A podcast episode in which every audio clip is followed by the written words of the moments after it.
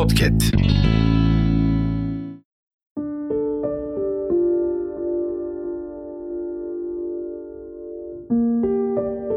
Merhaba. Bugün size aslında belki de sizin içinizden birisini anlatacağım. Hatta belki bu sensin sevgili Nevşehirli Ayşe. Bakalım kendini tanıyabilecek misin? Ayşe 35 yaşında, evli, henüz çocuğu olmamış. Ama aileden de biraz baskı görüyor. Çünkü kayınvalidesi diyor ki, bu yaşa geldin, 10 yıldır evlisin, neden hala çocuğun olmadı? Ayşe'nin aslında başka dertleri de var. Çünkü adet dönemlerinde çok ciddi ağrıları oluyor. Annesine sormuş, ablasına sormuş, halasına sormuş. Evlenince de geçer demişler. Geçmemiş. Çocuk doğurdu geçer demişler. Çocuk da olmamış.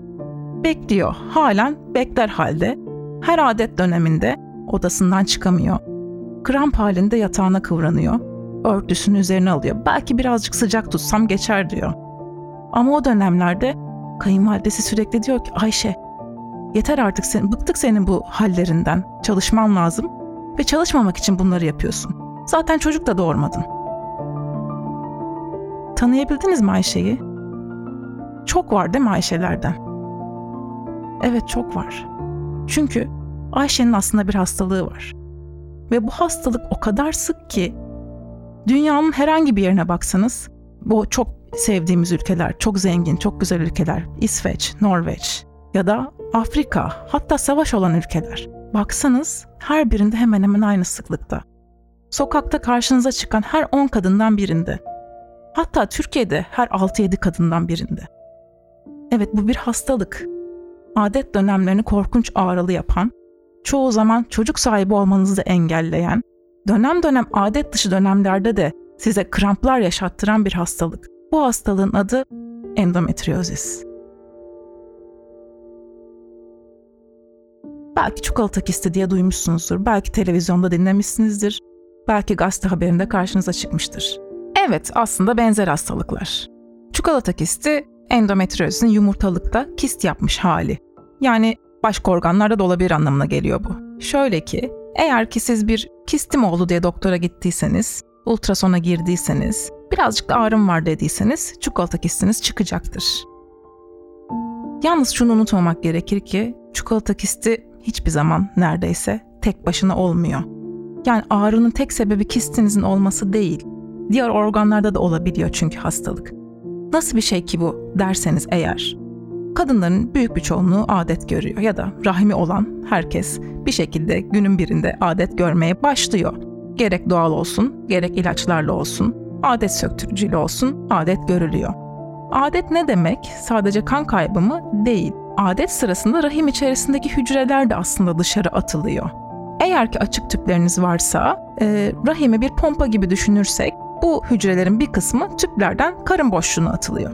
Karın boşluğumuz aslında bir torba ve bu torbanın içerisinde bütün organlarımız duruyor ve karın zarı dediğimiz torbanın dış kenarları var. O nedenle bu atılan hücreler istediği her yere özgür bir şekilde yapışabiliyor.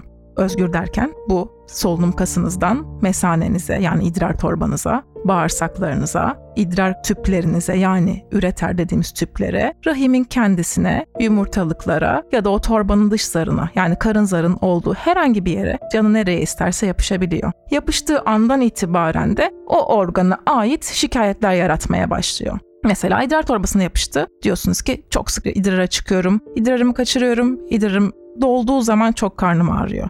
Mesela bağırsağınıza yapıştı. İshal oldum, kabız oldum, karnım çok şişti. Akşamları karnım o kadar şişiyor ki kemerimi ilikleyemiyorum demeye başlıyorsunuz.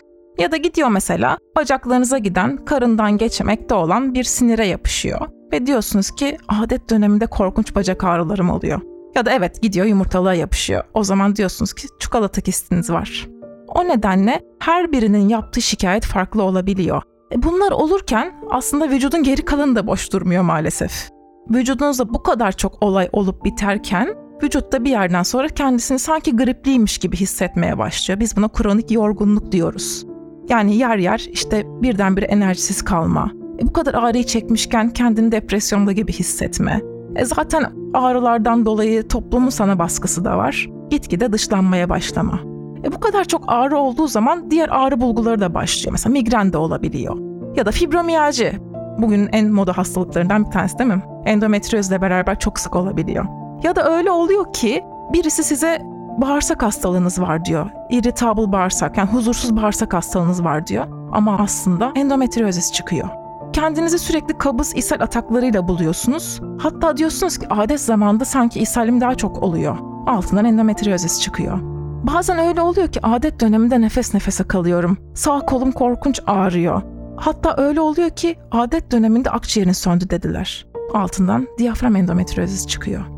Vücut bu kadar çok olayla başa çıkmaya kalktığı zaman bağışıklık sistemi de şaşmaya başlıyor.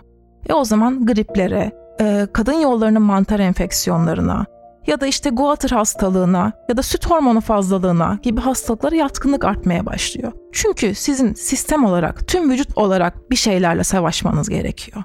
Bunları böyle anlatırken sanki kimsenin başına gelmezmiş gibi geliyor ama değil. O kadar çok sık ki. Yani Türkiye'deki 6-7 tane kadından bir tanesi bu bulgulardan herhangi birisini bir sebepten dolayı gösteriyor ve bu sebebin altından çoğu zaman endometriozis çıkıyor. Peki ne yapabiliriz? Hani var, ne yapacağım ya da neden oldu? Ne yapsaydım olmazdı? Genetik temeli çok fazla. O yüzden en başta anlattığım hikayede annesinde de var, halasında da var, kardeşinde de var, etrafındaki kadınların hepsinde var dememin sebebi buydu. Eğer ailede böyle birisi varsa sizde de olma ihtimali 6-7 kat kadar artıyor.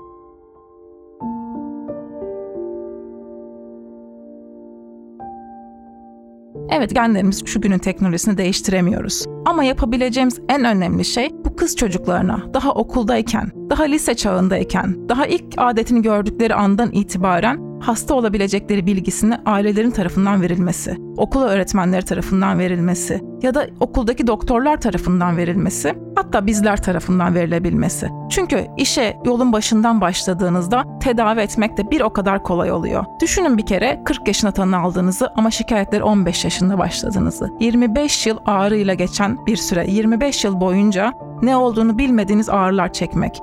Yani ne fizyoloji için normal ne psikoloji için normal. İkisi de dayanması mümkün değil. O yüzden yapabileceğimiz en önemli şey bir an önce yola çıkmak. Yaşımız küçükken yolun başından başlamak. E benden artık geçti.